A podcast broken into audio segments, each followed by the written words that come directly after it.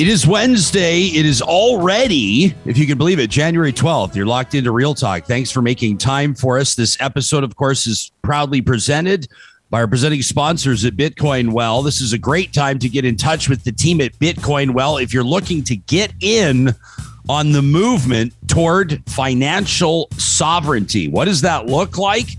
What's the deal with these companies now that are making Bitcoin available to employees, some employees electing to get paid in Bitcoin. How does it all work? You got the questions. They've got the answers. You can find them under the sponsors tab right at the top on our website at ryanjespersen.com. Real Talk starts right now. Here's Ryan Jespersen. Coming to you live from home. That's right, Real Talk. Uh, the host in his dining room, the editorial producer in her living room, and the technical producer running the show from, of course, our Real Talk studio just off Edmonton's beautiful 124th Street district. Coming up a little bit later on in the show, at about 10 minutes from now, we're going to find out why a citizen powered tool was necessary, or at least why some people believed it to be so, when it came to tracking positive cases of COVID 19 as identified by rapid tests in Toronto's public schools. We're going to talk to Tai Huynh from The Local, get details on that rat project. That's coming up in about 10 minutes. And today we're also going to take a look at the future of retail. What does it look like for Canada's retailers, brick and mortar, online? What does 2022 hold with regards to trends? What about these supply chain issues we continue to hear about? We're going to have an expert voice in from Harvard as well as the University of Alberta. A great panel discussion coming up in about 40 minutes. But we lead off today with the story out of Quebec. And before we welcome in Supriya Dwivedi, I want to get her take on this. I want to show you an unofficial unscientific Twitter poll that we ran yesterday. As a matter of fact, it's still going right now on my profile on Twitter at Ryan Jespersen. You'll find it there based on news from Quebec's Premier Francois Legault that that province is considering a health tax for those that aren't vaccinated. I asked you, uh, do you think that people should be taxed for opting out of getting the vaccine? So far, we've got about 3,400 votes. It's going to be open uh, for another six and a half hours or so. 75% of you say you're unvaccinated, pay up. You're okay with it. Now, not everybody is. We've got a lot of people crying foul here saying that it violates the Canada Health Act. Some of you are saying that it violates the Charter of Rights and Freedoms. I'm not so sure about that. Let's get to Supriya's take on this. You know Supriya Dwivedi, senior counsel at Enterprise Canada. She's a, uh, a researcher at Ryerson University, a former talk host in uh, the city of Toronto, and of course, a member of our editorial board, a good friend of this show. Thanks for making time for us. I should probably point out maybe the most relevant background information on you, Supriya, about this, a born and raised Quebecer. What are your initial thoughts on this health tax? I mean, I don't even really know what to call it because there are very, very few details that have been provided by Premier Legault in the announcement of this. And I would just point out that on Monday night, you know, his main public health point guy, the director, steps down, right? He submits his resignation letter in which he basically says there's been a bit of an erosion in terms of the trust from the public. Tuesday, we get this announcement from Legault, which is really just like, you know, he's lobbing something out there without any details, without any sort of um, plan or mechanism as to how this will work. And now it's Wednesday morning, and nobody's talking about the Monday night news in which his public health director had submitted his resignation, and the you know interim replacement that is going to be replacing him is the father of the spokesperson for his own health minister. Um, so I, I, think a lot of this is, you, you, know, Legault kind of doing policy via group chat. Like I, am not, I'm not denying the fact that there is probably some thinking behind this in which, you, you know, if you are going to be unvaccinated and you continue to be unvaccinated by choice and you're putting an extra strain on the healthcare system, then, you know, pay up. And, and I, I don't, you know, question the, the sort of motivation or the thinking behind that but I think we should all be, you know, rather cognizant of the environment in which this announcement sort of came to be.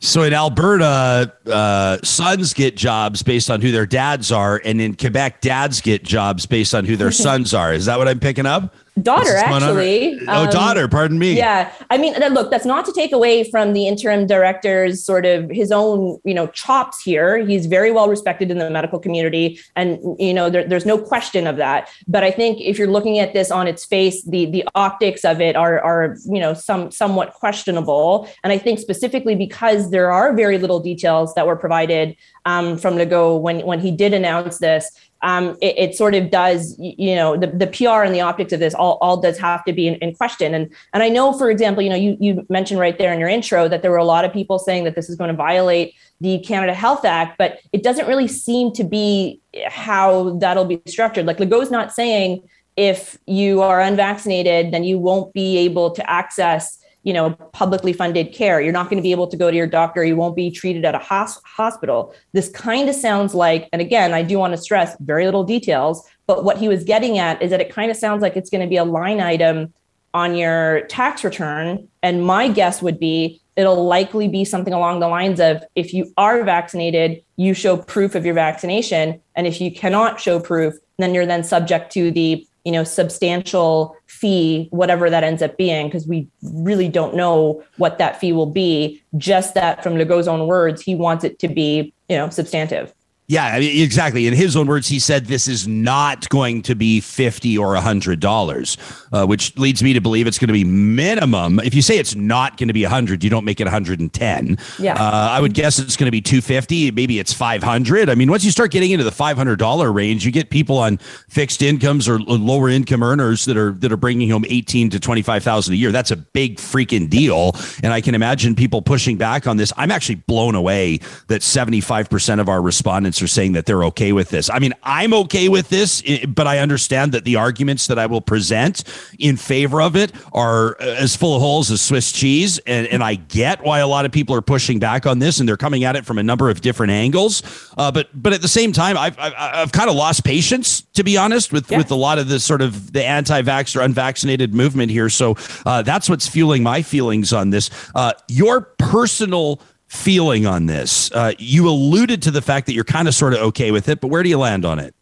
Look, I think this is something that you do as a sort of last measure, as a last resort. And I think it's very hard to argue that the Quebec government or any government really has done everything they can to really increase vaccinations right i think there's a whole lot more you could be doing in terms of you know a door-to-door vaccination campaign and in terms of running you know vaccine clinics in, in schools just making it as easy as possible for people to access you know information but also to make the vaccine as accessible as possible to folks. And I think it's very important for those of us who are vaccinated and who do believe in science and who do you know believe in community and the fact that we live in a society and need to help each other out we need to recognize that there is a gradation of these, you know, anti-vaccine or vaccine hesitant people. I think we've all been inundated with images of those, you know, feral fucks that were on the campaign trail lobbing rocks at the PM or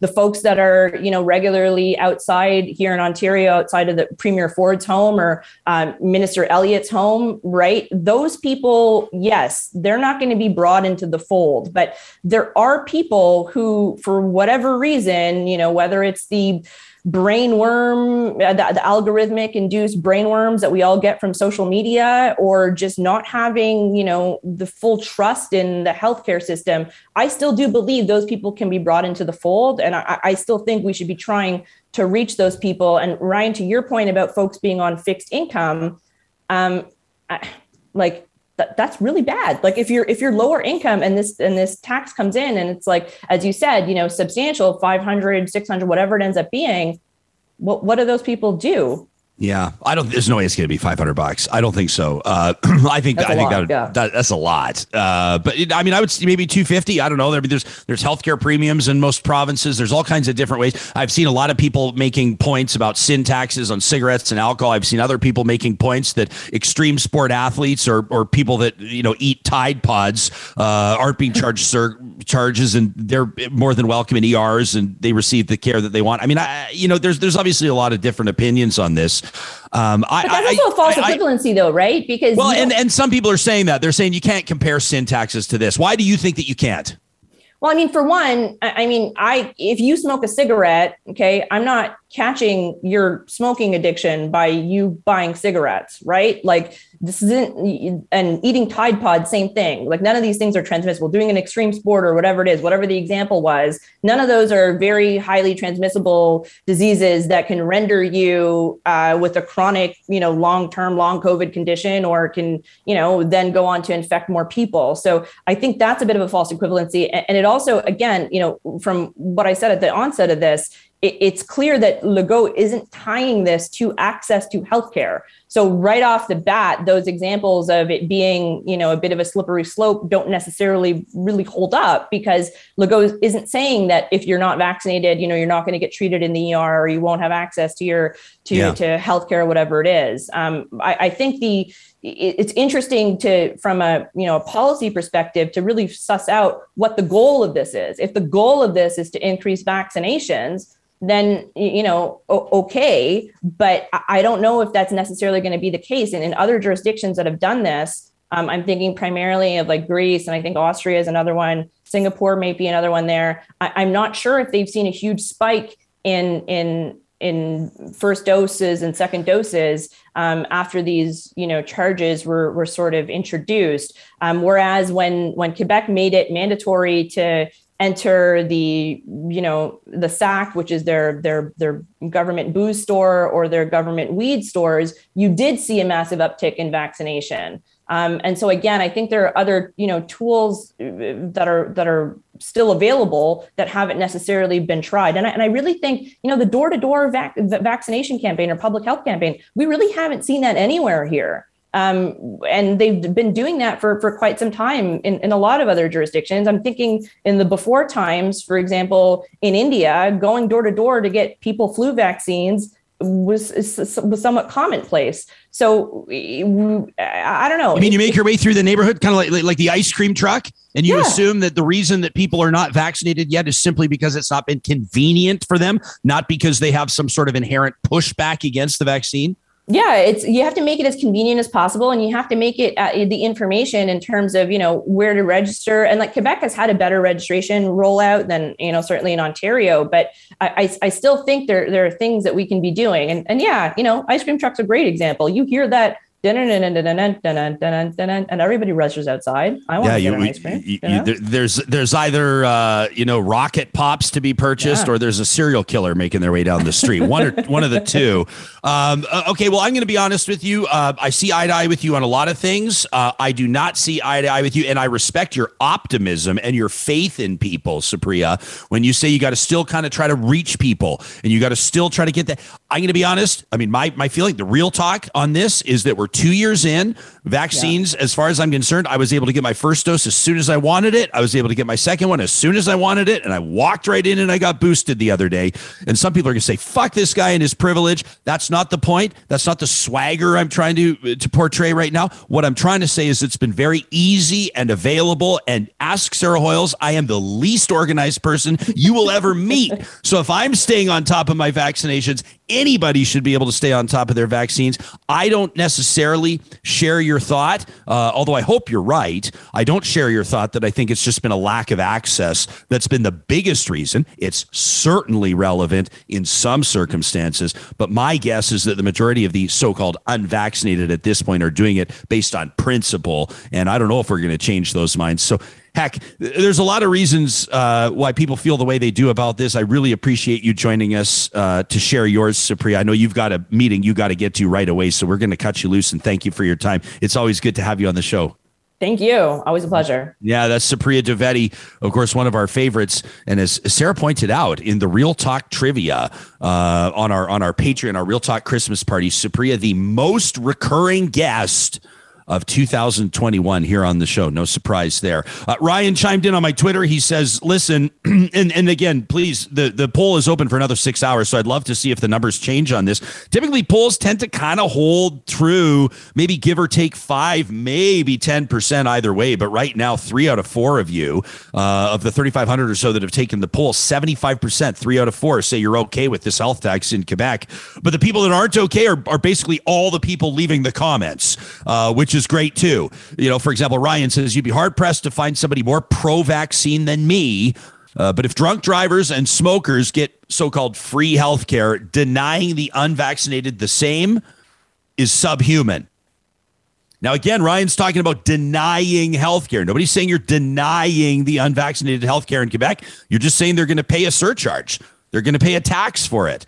And smokers, uh, hey, people that chew tobacco that are now paying, somebody's told me that they're coming up on $40 a tin for chew. Is this true? 30 plus dollars a tin for chew. They are paying taxes because of the added strain on the healthcare system or because of government's unsatiable acts, uh, you know, appetite for tax revenue, one, one or the other, but they pay more.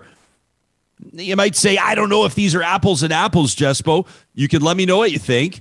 James says, I don't know if this is legal under the Health Act. I mean, you know, I mean, and even if the courts do toss this out, then would Quebec use the notwithstanding clause to overrule that court ruling? Interesting question. Beer Judge says, I can see that the Alberta government actually doing this as a way to bring back healthcare premiums for everybody. I think Alberta is probably the last jurisdiction in Canada that would roll out a policy like this. But maybe I'm wrong. Probably not, but maybe. Leah wonders, how do you suggest we deal with folks using vulnerable people to obtain vaccine passports? What about this? That's another story that we need to spend some time talking about. She says, How is this going to help vulnerable people? It's going to make it an awful situation horrific, in my opinion. That from Leah. You hear this story?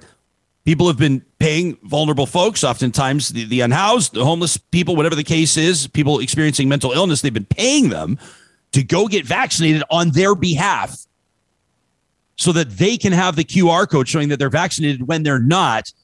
I saw one man give an interview to a journalist out in Ontario. He said he'd been vaccinated, so to speak. He'd received seven shots in one day because people were paying him. People were paying him cash to go get shots on their behalf. How bad is that? I mean, this whole situation's a mess. Although I should be positive too. Hundreds of thousands of healthcare workers every single morning are showing up and going back to work. Teachers are there back in school. And, and we're going to meet next somebody who's using their platform as a journalist, as a publisher, to try to keep the public in the know and informed when it comes to the prevalence of positive cases. So there are a lot of good things happening too. Don't let me give you the wrong idea here, but we always want to make sure that you have a a good understanding of everything that's going on and impacting us in our everyday lives. That conversation on rapid tests in schools in Toronto in particular coming up in just a second. Let me remind you this show does not happen without the support of amazing partners like Athabasca University. Athabasca is Canada's online university and they want to remind you that this is the time of year oftentimes where people are looking to better themselves, better their situation. Maybe you'd want to equip yourself for a changing job market. We're going to hear more about the changes in retail coming up a little later on in this show. What does that mean for you if you're in that business? Athabasca U is always ready for you to learn at your pace in what works for you. Your custom fit scenario. You can find them online at athabascau.ca. Also, want to give a big shout out to our friends at Kuby Energy, providing solar energy solutions, commercial, residential, agricultural, and industrial applications across Western Canada. They're proudly based out of Edmonton and Kamloops, BC. They've been, by way of their Instagram this year, showing some amazing things that people are doing on farms in Canada implementing solar into their sustainable energy operations. Really incredible advancements being made in solar, and Kuby is leading the charge. Get it, everybody? They're leading the charge at kubyenergy.ca. All right. Well, how much do you know about who's testing positive for COVID around you? And what impact would that make if you had access to that information on where you go, where you send your kids, how your household operates. Tai Huynh is the editor in chief of The Local. It's an independent, not for profit journalism organization reporting on urban health and social issues in Toronto. Tai and his team took on a big project, the RAT Project, uh, in the absence of public health data. Really remarkable story. And we're grateful, Tai, that you've made time to join us this morning. Welcome to Real Talk and, and thanks for hanging out with us. And good morning to you. Good morning. Thanks for having me. Uh, for people that don't know the local, why don't you give us the Coles notes on what you're all about? That's exactly it. We're an online magazine in Toronto. Uh, we've been around for a few years now that's uh, focused on urban health issues in the city. And we've been tracking uh, the school situation since the beginning of the school year uh, around, you know, where the cases are. Uh, we've mapped them out so parents uh, students, education workers could really have a glimpse into where the where the virus is in the city and to take precautions as they see fit. This has uh, been deemed necessary in the absence of that data being provided by the Ontario Ministry of Health or Ministry of Education? Yeah, so the data has been public data since the beginning of the school year, or actually since the pandemic began. So all the school boards, there are four school boards in Toronto, and they are all obligated to publish uh, COVID positive cases uh, on their website uh, on a daily basis. And they've been doing that, um, as I said, since the beginning. And most recently, on December 30th, the provincial government uh, put out a notice to all the school boards saying, um, "Thou shalt cease to do that." going forward for you know unknown reasons uh, at the time and so that i think was very concerning not just to us but to our readers that they will they will have this black hole of information at a time when they probably want more information given uh, what they're up against in terms of making decisions for uh, in-person schooling for their kids uh, Tai, for people that aren't following the, the, the, situations closely across the country, and who could blame them? There's a lot to keep focus on. Uh, Alberta and BC sent students back to class this past Monday on on January 10th. Uh, Ontario, your home province, that comes this next Monday. So there's uh, literally millions of people with their hearts in their throats right now. Fair to say? That's correct. Yes, uh, it's been delayed uh, to Monday. Mm-hmm. Okay. So people are looking at this data and, and, and I would imagine going to be forming opinions on wh- whether or not their family's plan includes sending kids back to school if they have the luxury of that choice. How did this all work out? I mean, how did you uh, accomplish it? How did the tracking work? Who supplied the information to you? How many people participated and, and what did you take away from it? Yeah, so in the face of this black hole of, of data and, and, and knowledge, uh, we launched uh, Rat Tracker on uh, New Year's Day. Uh, and the idea is very simple. So the province, prior to the uh, Christmas holiday break, sent out 11 million rapid antigen tests to all students across the province, including 2 million in the city of Toronto.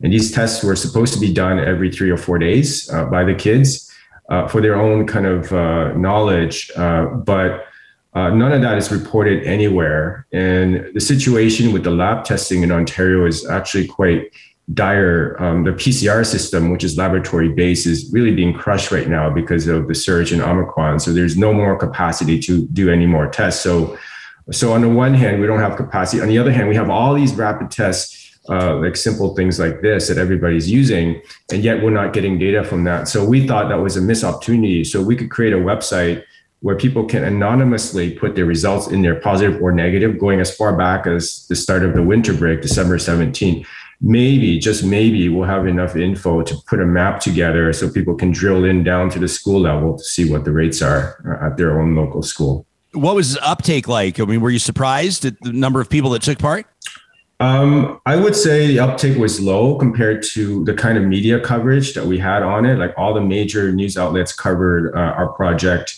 uh, huge social media response.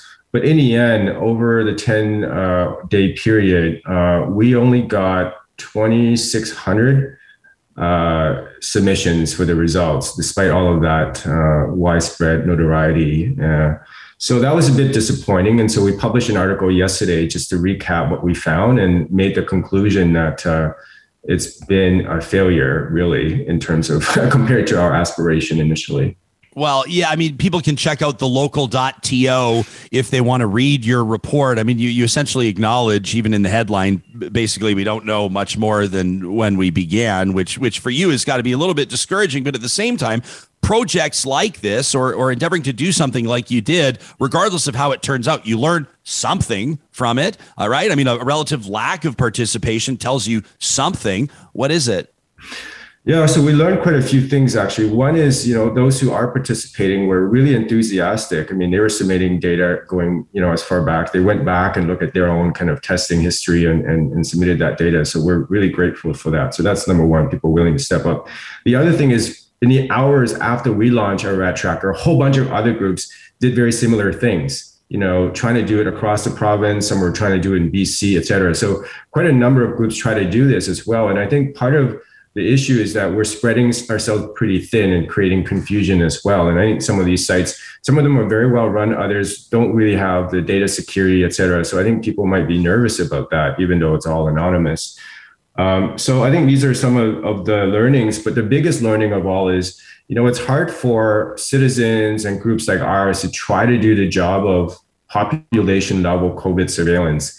The only agent that's really that's able to do that and I think to do that effectively is the government. And so unless the government's willing to take this on, and we've seen plenty of governments do this, including New York City is a perfect example where you know they have a school system that's a million students strong, so half the size of Ontario's and you know probably double the size of Toronto's. Uh, and yet they're doing rap, they're doing uh, voluntary testing randomly of 20% of their students on a weekly basis and tracking all of that. And you can go to to their Department of Education website and look at the school level what the rates are. So it can be done at that level, but it needs the government's leadership uh, for that to happen, not you know stuff like what we've tried to do.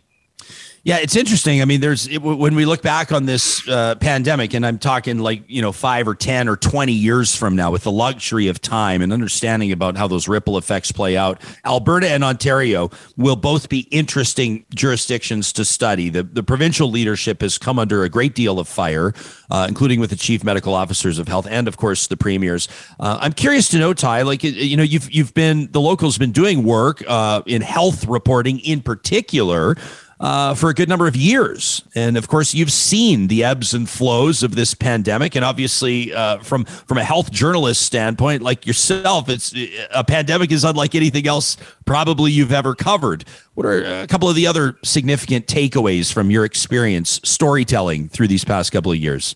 Yeah, one is um, in a city like Toronto, where we have such great diversity and um, also kind of wealth um, disparity that the pandemic really, I think, provided us a, a window into uh, that world uh, in real time. You know, so when you took when you look back to the vaccine distribution efforts uh, as far back as you know the spring, uh, right from the get go, we saw the disparity. So neighborhoods that were hard hit by the pandemic, lots of infections, ended up being the ones that were the slowest to get vaccines. Uh, for a number of reasons. So I think that theme keeps coming back over and over again, even now as we're looking at uh, the uh, the kids within schools, we're seeing you know huge disparity among uh, you know those who are in wealthier, more affluent neighborhoods, getting a lot more of themselves vaccinated compared to those that I think when the school doors when the school doors open next week, those that are in those other neighborhoods that are probably going to face a lot of infections are probably not as highly vaccinated. So I think that's one of the recurring themes that we found throughout the pandemic. This is uh, my final question here will be an impossible one probably for you to answer because as mentioned we're talking about millions of people uh, but as Alberta families we're preparing to in some circumstances send kids back to school or return to school themselves as teachers bus drivers administrators what have you and other families were preparing to keep kids home. Uh, I wanted to get a sense of where people were at because there's a lot of noise on social media. It can be hard to tell really where the majority's at or where people are with regards to nuanced positions. Had about 5,500 people chime in in our Twitter poll. Again, unscientific, but a majority, 56%, said that they were sending their kids back to school. When, when you put your finger on the pulse of Toronto or uh, Ontario writ large, what are you seeing with regards to where people are at with this coming Monday? Yeah, it's really hard to tell. I think you kind of don't know until day one, and that's what we saw in many places. Um, and I think the the big question, and it's it's really polarizing. You know, the debate around in school versus virtual, right? Like probably more polarizing than it needs to be. But I think each person needs to assess that based on their own circumstances. So if you had a kid that's fully vaccinated, two dose, right, and you're living in a neighborhood maybe where infections aren't as high, maybe you feel better about sending your kids into the school environment, right? Versus the reverse. So I think it's all kind of based on your own individual circumstance to some extent. But I think the biggest uh, thing that we're looking out for uh, as far as next concern in Ontario is uh, really practical uh, types of uh, factors like will we have enough teachers, right? Because a lot of teachers are probably going to be off sick with COVID or other types of illnesses. And what is that going to do to the staffing ratio? Sure, you might have 30% of students not showing up. But if you have 30 students showing up and you don't have one staff showing up, uh, you got a problem, right? And so I think we're going to have to really watch and see what happens next week as the doors open and what that ratio is. Yeah, that's such a great point. We're seeing, I mean, anecdotally, people are posting, you know, whether they're memos or emails they're receiving or what have you, indicating that staffing levels for substitute teachers are already uh, hitting their max capacity. And this is relatively early in all of this. So uh, it's certainly something that we'll be keeping an eye on. I know you and your team will be as well, Tai. Uh, Tai Huynh is the editor in chief of The Local, an independent, not for profit uh, journalism outlet. You can check him out online. I encourage you to do so at thelocal.com TO. Tai, great work, and thanks for making time for us. Thanks. Thanks for having me. You bet. You can let me know what you think about the project and rapid testing and Hoyles, I don't know about your opinion on this. Like, and I mean this question not not in a in a dismissive sort of a way, but does it actually even matter the numbers of positive infections in schools? And and let me get the entire thought out before you respond and go, what the hell is this guy talking? What kind of an idiot is this guy?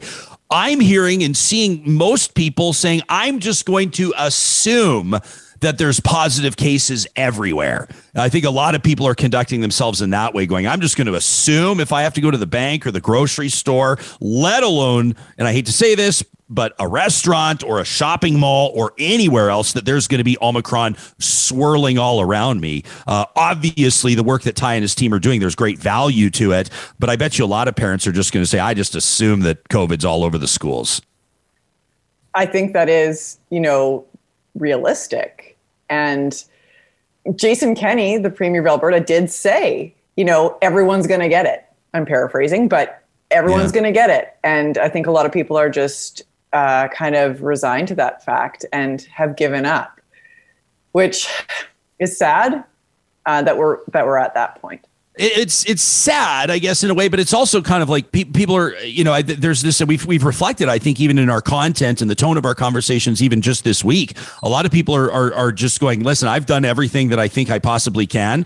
I've I've been double vaccinated in some circumstances. People say I've got my booster. I've been socially distancing. I'm wearing the KN or the N95 mask. I'm doing everything I possibly can, and still I got it, or somebody close to me got it, or I see everybody around me getting it, and it just seems inevitable and and and that people are sort of pairing this up with some of the expert advice that they're hearing and some you know you combine it with the anecdotal evidence and people are going well it sounds to me like maybe it's a little bit different. An interesting conversation yesterday with the ER doc on our show who said you talked about sort of the the you know the hospitals are seeing more and more cases but they're more and more mild. You've got people offering the counterpoint that that's not productive messaging. It's dangerous yeah. messaging to use the word mild so, I mean, a lot of people have a lot of thoughts on this. I, I understand, and and you know, I mean, I guess you hit the two year point of anything. I retweeted somebody yesterday who said, "I've been trying to just get to the end of this week for two straight years," and I think that a lot of people can relate to that. I mean, I'm I am a little competitive, and I'm darn right stubborn. Okay. So I am just like this is shocker. I know. Uh, so, but the idea that I like I'm gonna try my damnedest to to stay well and to stay healthy. And yeah. so I'm I'm masked up, I'm bubbling, I'm doing everything that I can. Um, but that doesn't necessarily guarantee my safety. It can it can still get you Hoyles. Although for for your circumstance, I hope that it doesn't, but it can still get you. Let me tell you that. If you're just tuning in, or if you're hearing this interview, but maybe you didn't catch ours yesterday, we tackled that question. Should you just go out and get Omicron? Should you just go out and get sick? Uh, spoiler, the answer is no, but you should check out our interview yesterday. It was a really good conversation. Hoyles, you know, we should let our audience know that there was, uh, we heard from a couple of physicians after that conversation yesterday, uh, unhappy with what they heard from the ER doc. And so we said, Hey, listen, this is the, this is a forum. This is a venue where you hear something that you would deem to be inaccurate or misleading you can come on and correct the record. You can come on and take issue with it. So that's going to be next Monday morning. We'll have a panel of doctors that are going to chime in and fact check what they heard from one of their colleagues. Uh, always want to make sure that people have as much information as possible at their fingertips. Uh, we're going to take a look at the future of retail. That's coming up in just a few minutes here on the show. But I want to remind you, of course, you know, shows like this don't happen without the support of incredible sponsors, and that includes the teams at St. Albert and Sherwood Dodge. Uh, they've got the best selection in the entire province of Alberta on those trucks that everybody wants. The back to back to back winner of the Motor Trend Truck of the Year is the Dodge Ram 1500. And selection better right now at those two dealerships than it has been in the last two years. Sherwood and St. Albert Dodge can share inventories. Uh, plus, their teams can work together to make sure that you get the exact ride you're looking for. You can find them online, browse their inventory by way of their websites. Just link to them by the sponsors tab on ours, ryanjespersen.com. Another big shout out as well to the team at Freson Brothers. You know that for more than 65 years, they've been Alberta owned and Alberta grown. 16 communities have a Freson Brothers right there. Their fresh market is one that I especially recommend. You're going to find fresh Alberta produce whenever available as close to home. That's who they're working with. Real Alberta beef cut by their real butchers pork, chicken, turkey, too. And of course, their sourdough, absolutely legendary. You'll find it all at freson.com or at a Freson Brothers in your neck of the woods.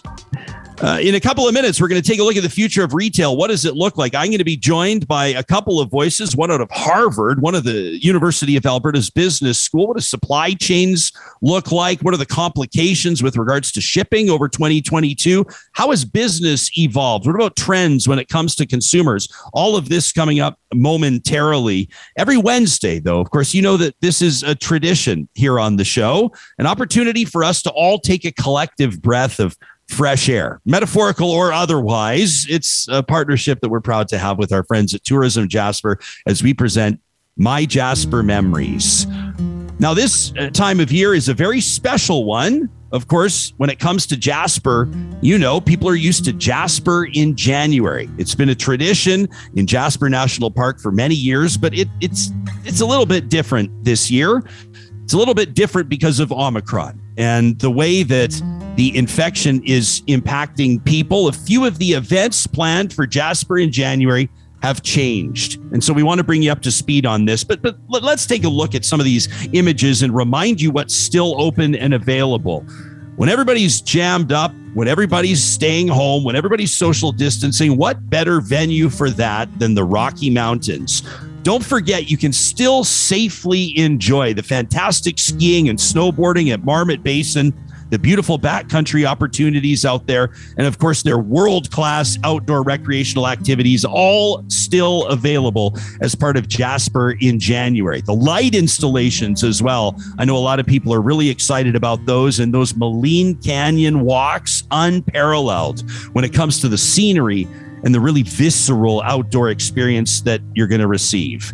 Now, of course, because the events are reduced, it means that if you had plans for the street party and the fireworks, the After Dark concert series, well, unfortunately, those are canceled. The wine and winter gathering, the whiskey, wine, and hops celebration, those have been postponed to April. And we're going to keep you in the loop on that. Of course, we want to encourage both residents and visitors of beautiful Jasper to be respectful, to make sure you're adhering to public health restrictions at all times. But we want to reiterate there are still options to get outside and really, truly enjoy yourself in these difficult times. We've headed out to Jasper as a family several times through this pandemic, and you're able to isolate in a venue that is unlike any other. You can check out our features in past celebrating Jasper, including some great ideas on how you can spend your valuable time out there by checking out jasper.travel slash real talk. That's jasper.travel slash real talk. The future of retail has been on our radar. And so we wanted to go to the source because, of course, January is the time of year where you start to take a look at trends and you start to wonder what's the year ahead going to look like. And of course, a big part of that involves commerce.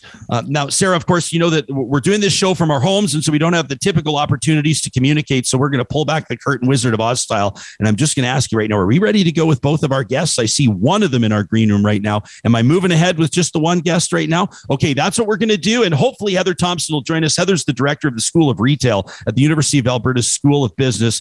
I'm thrilled that the Harvard voice is here with us. Bob Gibbs is an international expert on retail and development. He teaches retail business at Harvard University. You may have heard of it. He's the principal at the Gibbs Planning Group as well. Bob, thanks so much for making time for us and, and welcome uh, to Real Talk. Are you coming at us from uh, the great state of Massachusetts right now? Uh, Michigan.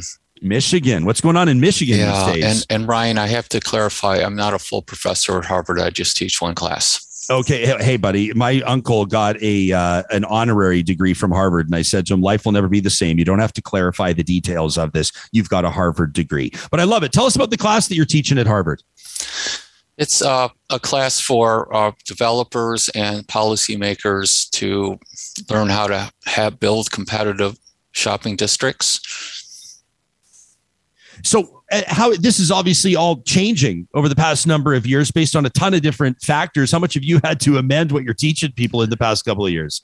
Well, retail reinvents itself every five or six years. So this is probably the most radical one. And I start out by telling them everything I told them before is now obsolete.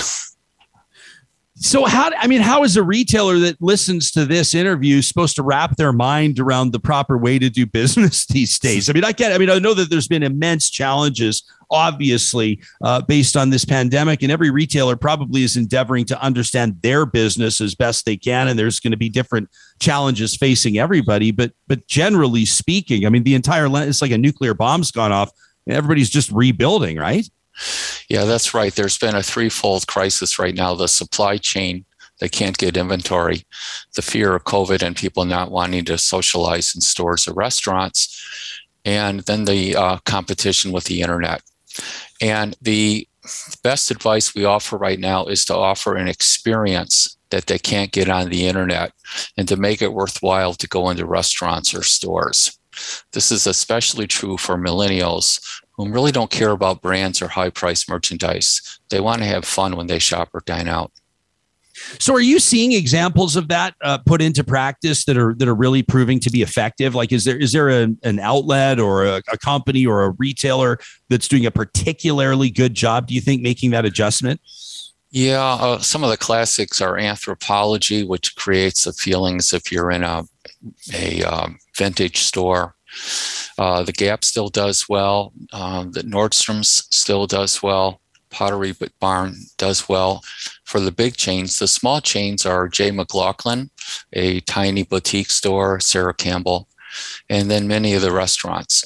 But they try to make it fun to shop, and rather than just buying a commodity, uh, giving you an experience.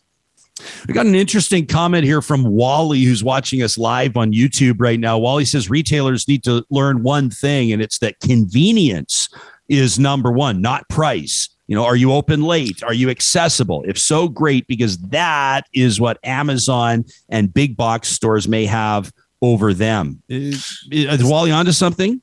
Yeah, that's spot on. They have to have extended hours. Currently, about 70% of all sales after uh, happen after five o'clock at night and on Sundays. And they have to give good service, greet the customer, know their name, know about their family, but make sure that that sweater or that clothing really fits them well and that it's going to meet their, their goals and their taste level. I remember speaking to a, a, personal friend of mine that used to run a, a really sort of a high end custom kitchen gadget shop, and uh, he did a much better job of describing his shop than I just did. But it was it was people that were willing to spend top dollar on the best espresso machine, or the best toaster, or the best chef's knife. And ultimately, I remember the, the day that he closed, I was talking to him and he said, We just couldn't compete with online. He said, What was really discouraging is that people would come into the store to demo the products or to hold the products in their hands, and then they'd go home and buy them online. And he said, With our overhead, even though we're running lean, we just haven't been able to compete. I mean, what do you say to somebody like that? Well, that's very true. Uh, a lot of a lot of younger shoppers have no guilt feeling about going into a shoe store, trying on the shoes, and right in front of the salesman while they're still sitting in chair, ordering that shoe from samples. Uh, for the kitchen appliance stores, uh, to compete, they are offering how to cook gatherings. Um, they're giving tips and they're holding classes on cooking and all of that. With uh, shoes, they're offering a wide selection of shoes, the brands people want, but then also easy returns if it doesn't uh, fit you well. And that's one of the blind sides of online shopping is that it's still a hassle to take them back. And you don't have that instant gratification of trying on the sweater. If you've had a bad day buying that red sweater, buying that new pair of shoes, you, you don't have that when you have to wait three or four days and go through a catalog online. Yeah, fair enough. I want to uh, welcome in a friend of mine to this conversation. Heather Thomson is the executive director at the Center for Cities and Communities, formerly known as the School of Retail at the University of Alberta. First of all, my friend, a happy new year to you. Thanks for making time for us. Um, Bob and I were just having a conversation about how, how obviously, I mean, you know, oftentimes retail landscapes change just like any other industry. There's nothing new there. Retailers have been pivoting as entrepreneurs have and people doing business for many years, but the pandemic has obviously introduced some new challenges as have some other factors. I mean, the Suez Canal blockage is still having an impact if you talk to a lot of people. Um, in your understanding, Heather, uh, or with regards to where your focus is at, how does retail most evolve, or what's most necessary for successful retailers in the year to come in 2022? I think there's a variety of things. I think the biggest thing that we've been seeing even before the pandemic and certainly through throughout the pandemic is this notion of experiential uh, retail. We're in the experience economy, and I think that the really successful retailers have moved away from just the distribution model. So if we see this with department stores as a good example where their sole business model is to provide a product to the customer. That's not good enough anymore. So we need to make sure that we are giving our customers and, and consumers a reason to spend money. And the data has is is proof positive that we as consumers are prepared to pay a premium for a good or a service if we like the experience. So whether that's food, beverage, a beautiful space, a, a, a store that has great customer experiences and customer service, these are all things that are going to make a big difference. And the retailers that are not paying attention to these things are the ones that are not surviving.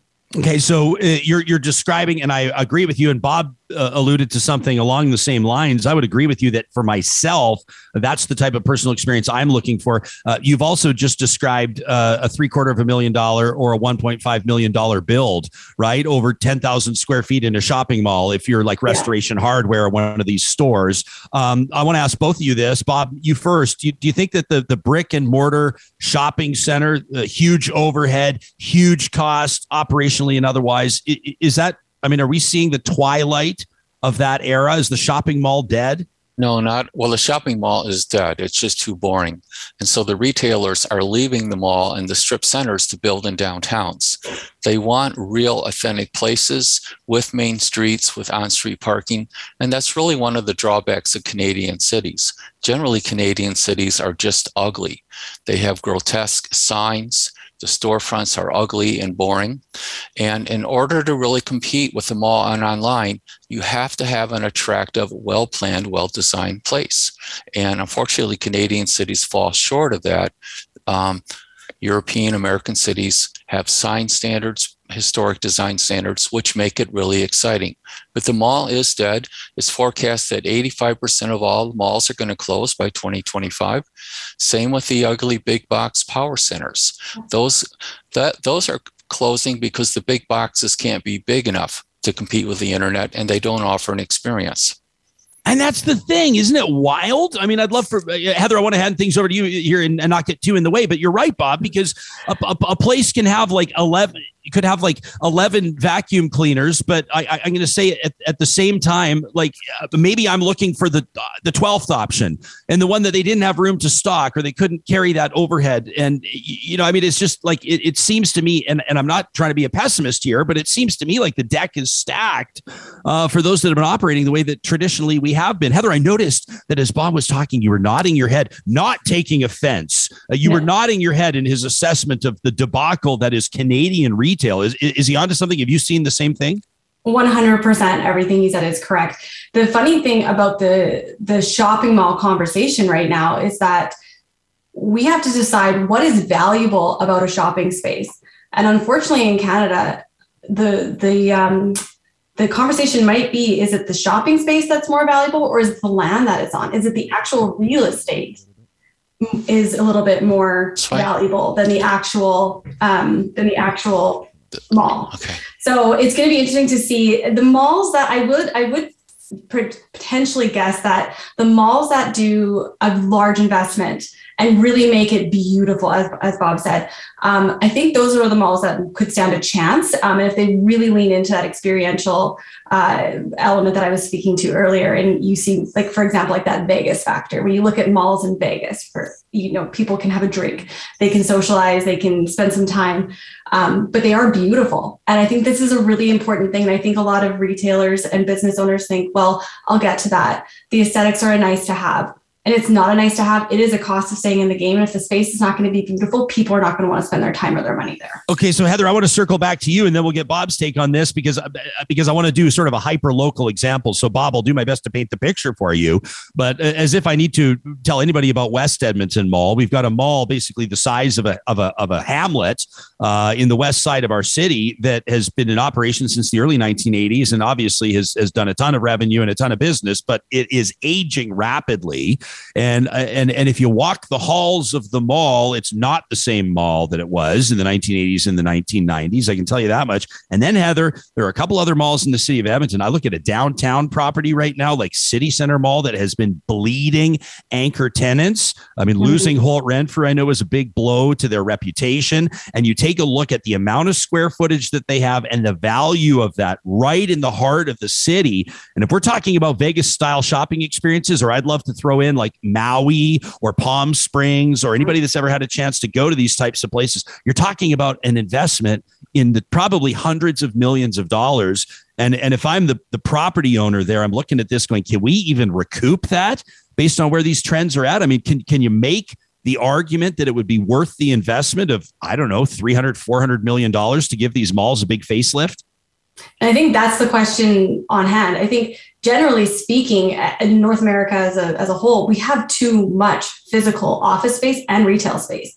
You know, we needed that much space before because we needed to house the inventory to keep it on hand. Whereas now with shipping being so sophisticated, we don't need that sort of space. So when a retailer might have need 5,000 square feet, at most they might need 1,500 square feet. So we're dealing with this surplus, uh, like I said, throughout North America.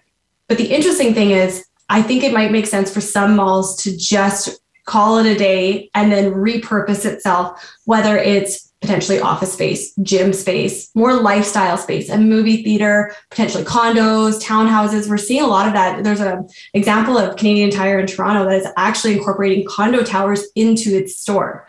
So th- these are the examples of what people are looking for. They're looking for the full communities. Um, the malls that are going to stay in the game I would caution that unless they are prepared to make that significant investment, like you said, and West Edmonton Mall is a good example that has been investing throughout the years. This wasn't just a pandemic quick shift. They have been investing in terms of the aesthetic and the experiences that they are offering, whether it's restaurants or things for the kids. They have been doing this um, for the last 20 years. So unless a mall is prepared to do that, to Bob's point, it's not going to, it won't survive. Uh, Bob, you identified three main challenges uh, when it comes to what retailers face uh, and today's landscape. And a big one of those, of course, is supply chain. And we see it literally everywhere. I mean, I'm about to remind our audience about our landscaping partner and their message is that if you want to have, you know, deck boards in July, we better start ordering them now. I mean, the supply chain is impacting everybody, no matter what business they do. What can we understand about why this is the case and how long do you expect this to be an issue for? The, the supply chain will just will be a, a, temporary bump. That'll solve itself. But it's really unsustainable to have the old fashioned large retailers and malls for several reasons. Malls are boring. They're fake. Uh, a lot of our business right now is working with banks and institutions that repossess malls and all we can advise them is to tear the damn thing down and build a mixed use uh, community with high density residential office, civic buildings, squares, and some retail. The mall also isn't sustainable because it was built on the premise that you had a family of four husband and wife where the wife didn't work and her primary social activity was going to the mall and trying on every pair of shoes. Also, just the idea of supporting a million square feet of retails isn't supportable. That's why downtowns are working so well. They have smaller independent retailers. If 20 of them close, the whole downtown doesn't die. If a department store closes in a mall, the mall is toast. All of the small retailers by contract can leave the mall. The, the palatable model is to be in, in medium to size downtowns, and that's where the strong retailers want to go. They want to get out of malls as soon as possible. This is, I mean, it's fascinating, Heather, isn't it? Because exactly what Bob's talking about, and, and it makes sense to me. Um, I love the idea of a vibrant, bustling downtown. I love the idea of pedestrian areas. I love the idea of, being, you know, uh, but I mean, even to talk about our home city, and I should note to people, obviously, you live in Edmonton as well. You ask people what happened to Edmonton's downtown when West Edmonton Mall opened, and the the answer is it was decimated, and it's just starting to recover. And there's some different factors at play, obviously, uh, including a big entertainment and arena district, and a lot of the other things that are happening. But but isn't this somewhat ironic uh, that, the, the mall led to the so-called death of the downtown. And right now the downtown if bob's right is going to benefit from the death of the mall? It's definitely an interesting look at how times are shifting. Um, and i think this is what we're seeing uh, and to be clear i think what the west edmonton mall is is a good example of of something that is still weathering okay given foot traffic. But to your point, when we look at the Edmonton downtown region, it's doing quite well. And that's what we're looking at when we redefine or define what is retail you know, retail isn't just going out and looking for the products anymore. I define re- retail as the experience, going to Rogers Place, going for going for a dinner, um, and I think that's where we need to relook at what that mixture actually looks like. Because if it's if we're looking at just the spaces that sell products, that is going to be limited because we do a lot of our consumption online now. So we're we're going to see more and more of that experience based retail. So, like I said, movies, theaters, restaurants. There's even Instagram stores now that people can go and take Instagram pictures with bubbles and stuff. So it's just that is what we need to be looking at is what is retail. And to Bob's point, when when we're so tied to one distribution sort of model, it's going to be tricky to manage around that because that is why department stores are having such a tough time because they didn't give us anything special as consumers. Um, but the nice thing about being in a downtown, you have a variety of things to shift from if something doesn't work out. Yeah, and and and as much as people may roll their eyes at it, Instagrammable is an adjective that's actually relevant with yeah. regards to where people are going to go. I mean, I see, you know, the, these different areas that open up, uh, looking to draw traffic, you know, commercial areas, new ones. And, um, you know, it's big, it's the investment of big murals on the side of the wall in some circumstances or big sculptures uh, that are drawing people down to take photos. Now, the challenge, of course, is do you get the photographers and the Instagrammers into the stores? And and sometimes that might seem like a Herculean task. Um, I want to ask each of you in closing for for something to to give us you know a, a, sense to walk with, and and perhaps it's shop local. Perhaps you'll speak to the the consumer side of this, or maybe you'll offer a piece of advice to the retailers. Um, I want to start with you, Heather, because I do want to mention that that you have launched, you and your colleagues, this new digital economy program, which mm-hmm. I think is going to be of interest to people. It's a free program, right? Uh, designed to support small business, uh, integrating or upgrading online operations, funded by the Alberta government. Can you tell us about this? Yeah, absolutely. So I, th- I think the, the digital economy program, it, it's designed to help businesses enhance or create a digital presence. Like you said, it is free. And I think the really cool thing about programs like this, we've been hearing from the government for a long time now that they're here to support small business. This is what this program is. We're here to support small business. So if you have a, you have a business that's less than 49 employees and you are here in Alberta, you are eligible for this program. The cool thing about it is that we have this decentralization happening of e-commerce. I think it's nice to see that more and more brands are able to provide direct to consumer themselves. They don't have to go to a central distribution marketplace like Amazon.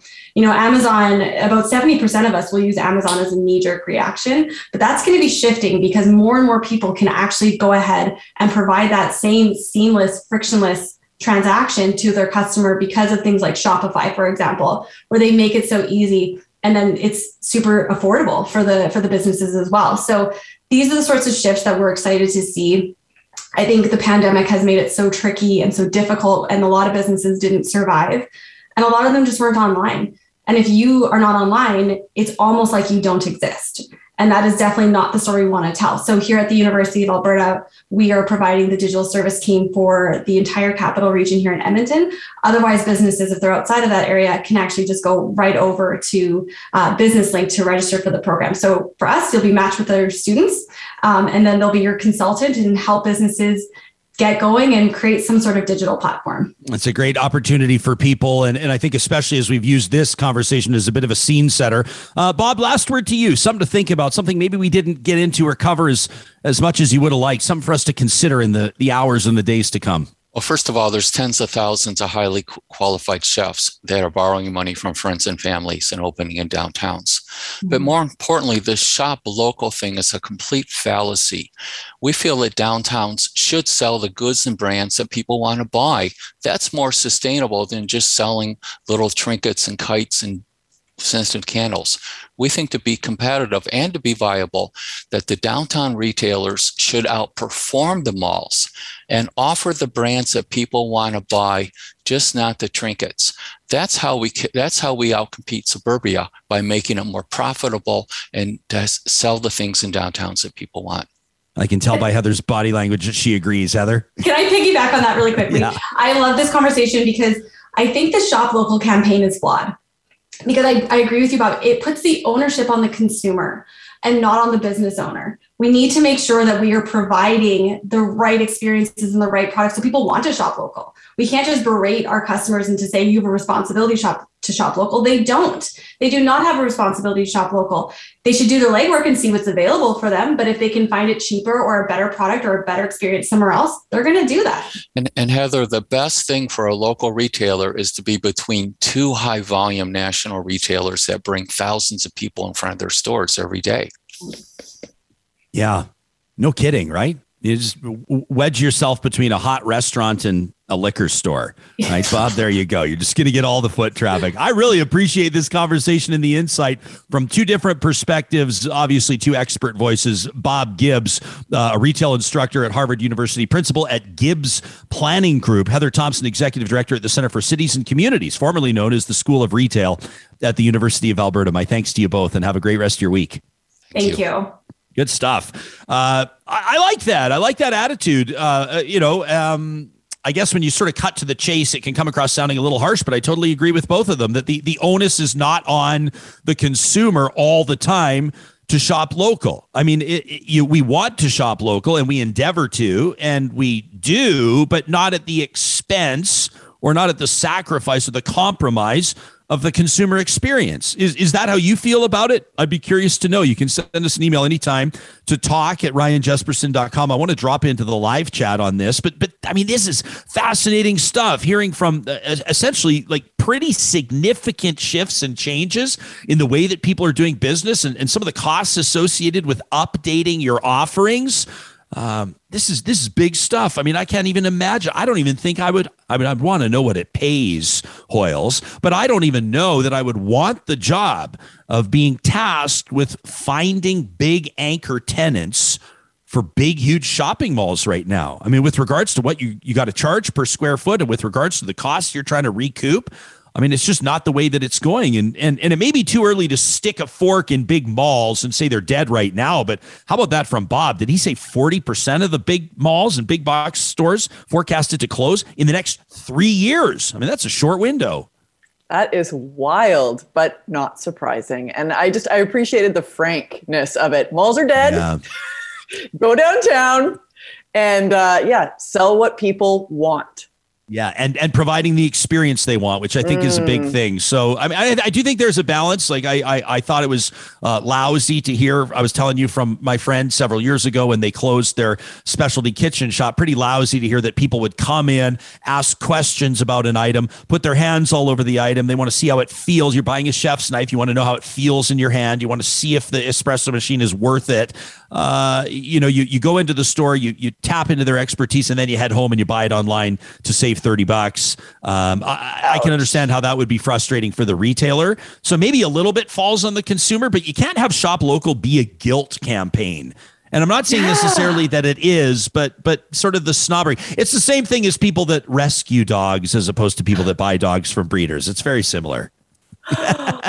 I just had to slip that in. You knew I was going to slip that in on the live chat. On the live chat, Justin says, "Listen, I Justin says I work in residential housing. With regards to comments about uh, supply chain, he says these issues with lumber. Justin says this is not going away anytime soon. Uh, he says it's just going to level off. We've seen huge increases in new home prices, uh, but the market is still strong. Justin, no kidding, right? I mean, you take a look. A buddy of mine got quoted on having his front steps redone. The cost quadrupled he, he, he snoozed at the beginning, and boy, did he lose. Uh, he's ending up, I mean, he's putting together his front steps himself now. I think he's going to use like pallets and milk crates, but uh, the cost of lumber is why that cost, the quote has gone up. Chelsea says, you know, I, have been taking a look at this. I have no desire, though, to be honest, to hang out at a mall, uh, but I will go hang out in pedestrian areas like Whyte Avenue in Edmonton, for example, during the summer, uh, says Chelsea, but not a mall. Uh, it'd be the same with Stephen Avenue in Calgary or Robson Street in Vancouver or, or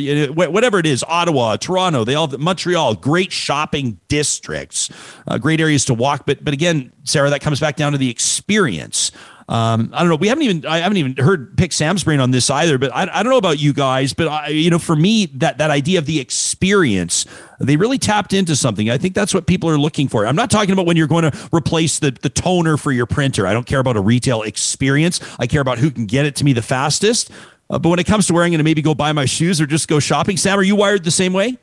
Y- yes and no. I, I mean, like, yeah, if I'm going to buy a pair of shoes, I want to walk around in them, and I feel like I owe it to the store that I walked around in there with their shoes on to buy yep. that pair of shoes. I mean, yep. and, and, also I get to have it that day. I mean, like I'm a little bit. There's like if I'm going to go out and buy something, I'm going to come home with it that day.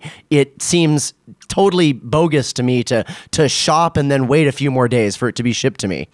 I'm this. I almost refuse to buy shoes online anymore. Um, I'm, I'm just going to complain right now, just for a split second, because uh, I know that uh, you know I, I bought a pair of shoes uh, to play basketball in a couple of weeks ago, and I and I saw them online, and I was so excited, and I ordered the size that always fits, and they arrive, and the shoes are flawed.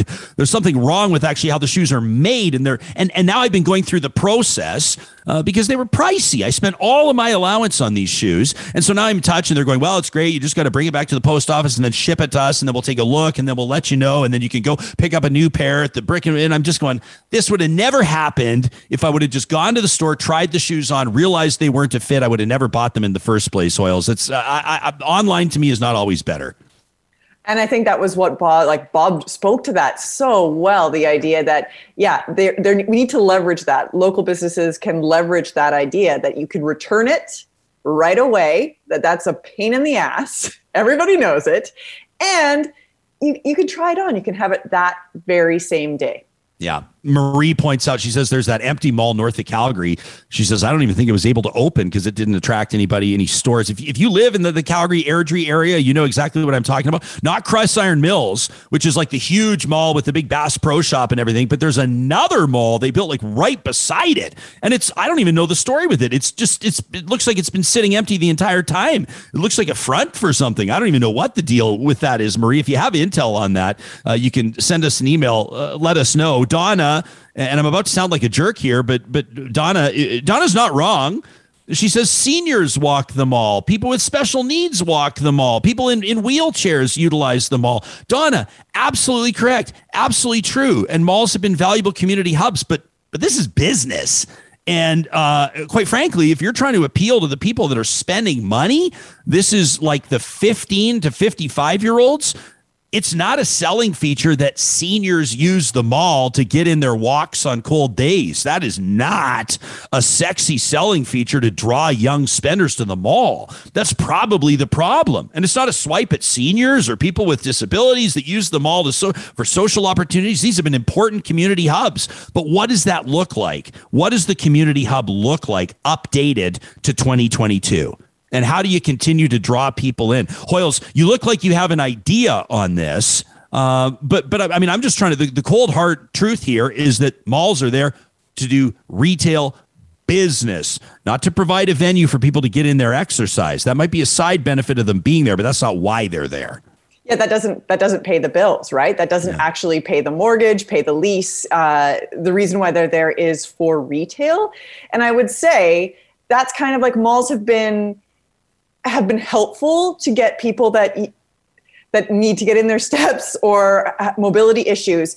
But really, what that speaks to is the fact that maybe the streets and the sidewalks need to be dealt with in a better way so they are more accessible so people don't have to go to the mall to do that. I feel like yeah. that's, I, think we're missing the point. Forest yeah. trees. Yeah, I agree. Yeah, forest for the trees. There you go. That's the editorial producer of the show. Always keeping us focused and on track, Hoyles. I appreciate it. That was a great conversation. Hey, speaking of supporting local, you know, if you live in our neck of the woods, uh, you have, of course, opportunity to choose who's providing your internet, electricity, and natural gas. It's why we're so proud to recommend the services provided by Park Power, your friendly local utilities company. Right now, it's as easy as popping by parkpower.ca to compare rates on what you're currently paying for natural gas, electricity, and internet versus what you could be paying with Park Power. Switching over has never been easier. I know that they're going to see real traffic coming from Real Talkers this month because all of us are starting to get our utility bills in from a month long cold snap. I just saw ours yesterday. I sat there and I took three deep breaths and I opened the envelope and, um, well, regardless of who your provider is, we did use more electricity and natural gas. But I'm happy to know that we do have the options of either the variable or fixed rate. And you can find all the details online at parkpower.ca. Also, big shout out to our friends at Local Environmental Services. You know, for more than 25 years, they've been family owned and operating across the prairies, most notably in Alberta and Saskatchewan, where they're keeping it local with construction, commercial, and residential waste and recycling collection. They've got a big 20 2022 coming up. I've hinted at this more than I probably should because it's not my announcement to make, but local environmental services will be continuing their growth pattern in the year to come. And we're very proud to partner with them, including their sponsorship of Trash Talk. That goes every Friday here on the show. Uh, you can send in your rant to talk at ryanjespersen.com and we'll help you blow off a little steam. Trash Talk, of course, proudly presented by the team at Local Environmental Services. I've not yet figured out how I'm going to pull off trash talk from the family dining room table. I've got a six year old that's upstairs right now being such a good kid. He's doing educational games on his iPad as he crushes a bagel. And if he hears daddy start to scream all the words he's not allowed to say, I'm going to have some splaining to do. So we'll have to figure that out between now and Friday morning. We talked about supply chain, and that's exactly what Mike and I were talking about a few weeks ago when we met for lunch. Mike, of course, he and his family own and operate Eden Landscaping. And he said, listen, people don't realize right now if you want to have your deck or your retaining wall or your pergola or your gazebo built, in time for summer. We got to be talking now. The design process has to start now because they've got to get those construction materials ordered in time for spring construction. You can find Eden Landscaping online and browse some of the projects that they've pulled off. They've got a very diverse style. They can do modern, they can do classic, they can do those lawn designs that integrate those native grasses and plants. I mean, they're just the, really the beautiful trends in landscaping. Eden does it all at landscapeedmonton.ca. And of course, who who would uh, tune into Real Talk and not expect to hear me gushing about the Dairy Queens of Northwest Edmonton and Sherwood Park for a quick second? Right now, through the month of January, the Real Talk special is buy one, get one free when it comes to the takeaway boxes of dilly bars and DQ sandwiches. Now, I'm here to report I've done the groundwork.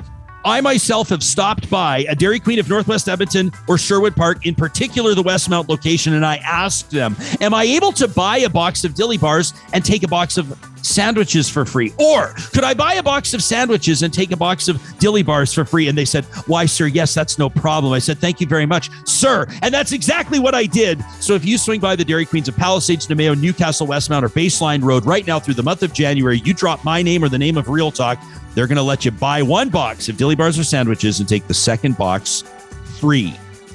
Now, if our team was in studio, I would have been able to bring those dilly bars and sandwiches by and share. But unfortunately, Sarah's at home, Sam's in studio, I'm home. It means that I'm just going to have to keep them all to myself with apologies to the team. Yeah, you um, plan that. Mm-hmm. I mean, what can I say? What can I say? Mm-hmm. I wanted to wrap the show in sort of a full circle. See, this is what we do. We just we when I find myself in an uncomfortable, so we just blaze on through.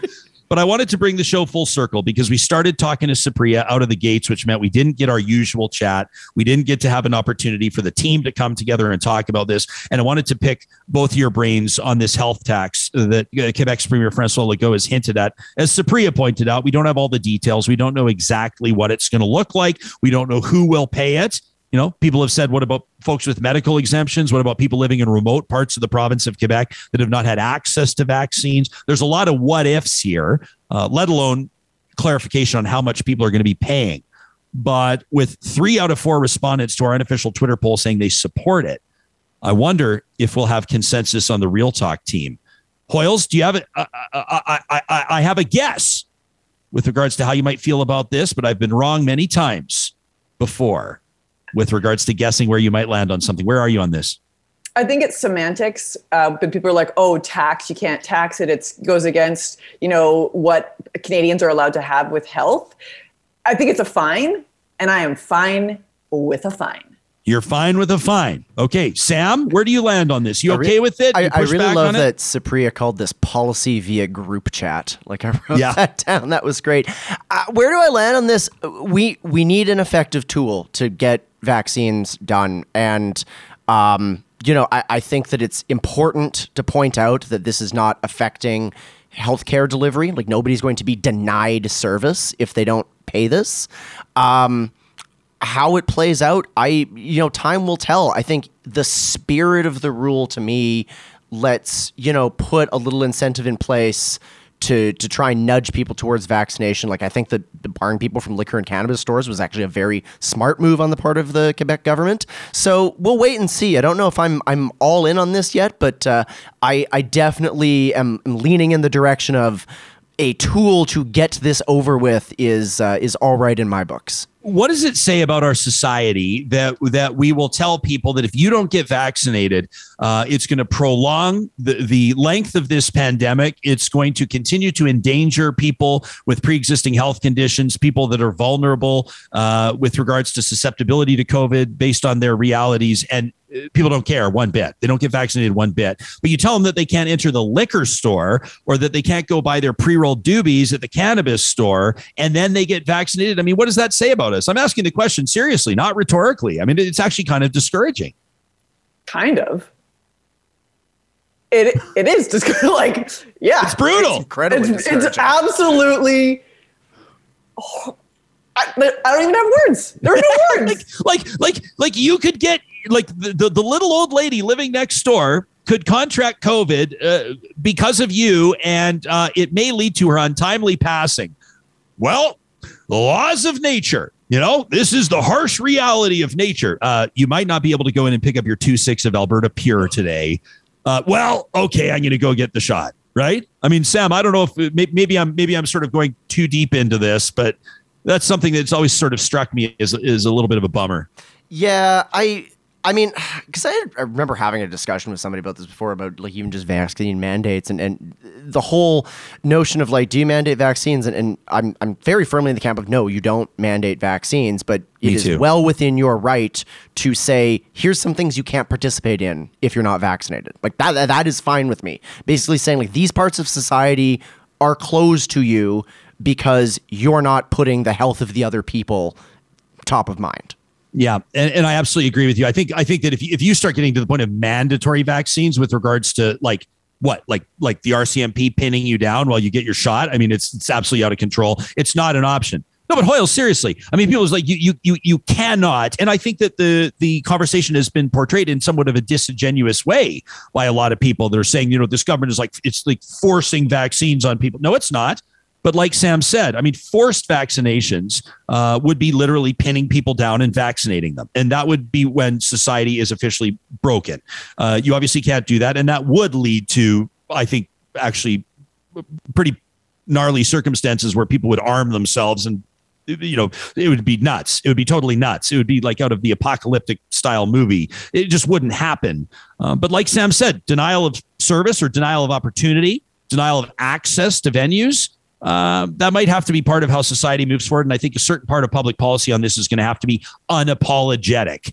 Uh, a lot of people in our comments here. Let me get to some of them. I'm not going to be able to show you my screen from home, but I want to read to some of your responses. And you can go to my Twitter profile and you can read these as part of my poll, where it shows that 75% of you are okay with what Quebec is doing. A lot of you have said uh, Francois Legault, the premier there, is showing leadership here not everybody feels that way, obviously. Uh, Dan says instead of a health tax, why not just make it so unvaccinated folks would have to pay their bill for any COVID related hospitalizations? I mean, these are the types of things, these ideas we can cook up that you'd never be able to actually roll out. That would be one of them. What about this from Ms. O? Ms. O uh, says that it would be a logistical nightmare, this health tax. I'd rather see a hard ban. If you're not bat not vaxxed, that's cool uh, but you can stay home from everything except for government service buildings and grocery stores, uh, at least until the pandemic is over. Uh, the Optimist says this goes against the principles of the Canada Health Act. Uh, it heralds the way for two tiered health care.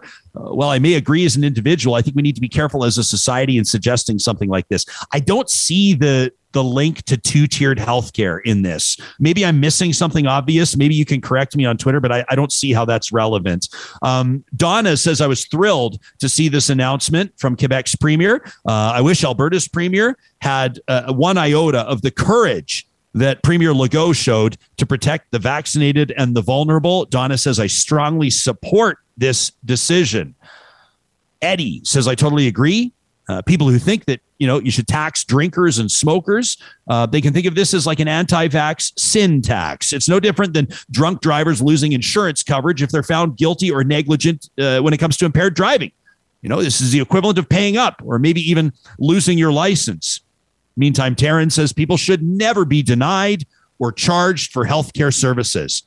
Uh, taryn says i'm mad as hell uh, people who are flagrantly flagrantly disregarding the system and weighing it down, but they still should have the right to access it. She says it's sadly ironic. I agree with Taryn.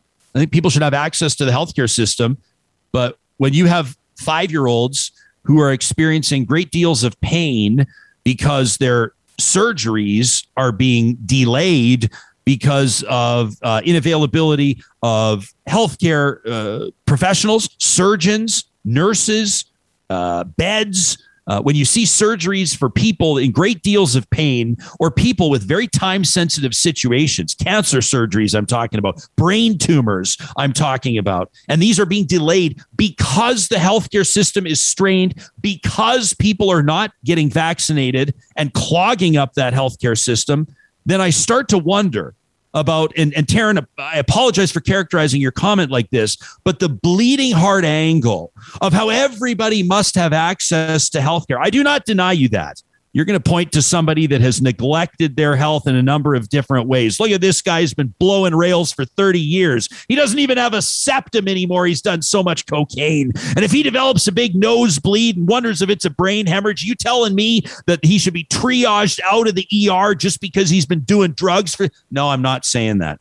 What about this person? They haven't gone for a walk or eaten a piece of fruit in 30 years. And now they've got some sort of a diabetic attack. Let's tell them to hit the road. No way. It's not how we operate. We don't take a look at somebody that crashed their motorcycle, heaven forbid, against a lamppost and say you participated in risky activity or you should have never been ice climbing we're not going to let you have that femur surgery you need because you endangered yourself and now you're costing all of us. It's not how we roll. But this is an unprecedented circumstance where people are willingly saying no to a vaccine that could literally turn the tide of this thing and get us out of it. And at some point, I wouldn't blame my fellow Canadians for losing patience. You can let us know how you feel about what you're hearing here. We honestly desire your input to talk at ryanjespersen.com. You help shape the editorial content that you hear here on the show. I want to let you know what's coming up tomorrow. We've got a great show that Sarah's been working on, and we're going to be keeping an eye on the stories making news, including a conversation tomorrow about kids. What's Dr. Tyler Black have to say about the psychiatry angle of keeping kids out of school. Plus, you've probably heard of Wyatt Sharp, the 12 year old podcaster. He's going to join me for another big interview. All of that coming up tomorrow. Real Talk is hosted by Ryan Jespersen, editorial producer Sarah Hoyles, Technical producer Sam Brooks. Managing Director Josh Dunford. Account Coordinator Tanya Franklin. Merchandise Operations Katie Cook Chivers. Website Design Mike Johnston. Voiceover by me, Carrie Skelton. Real Talk's editorial board is Supriya Dwivedi, Ahmed Ali, Ann Castleman, Corey Hogan, Julie Rohr, Harmon Candola, Catherine O'Neill, and Chris Henderson. Real Talk is recorded in Edmonton, Alberta on Treaty 6 territory, the traditional and ancestral territory of the Cree, Dene, Blackfoot, Saulteaux, and Nakota Sioux, home to Metis settlements and the Metis Nation of Alberta. Real Talk is the flagship property of Relay Communications Group Incorporated. All rights reserved. For more, check out ryanjespersen.com.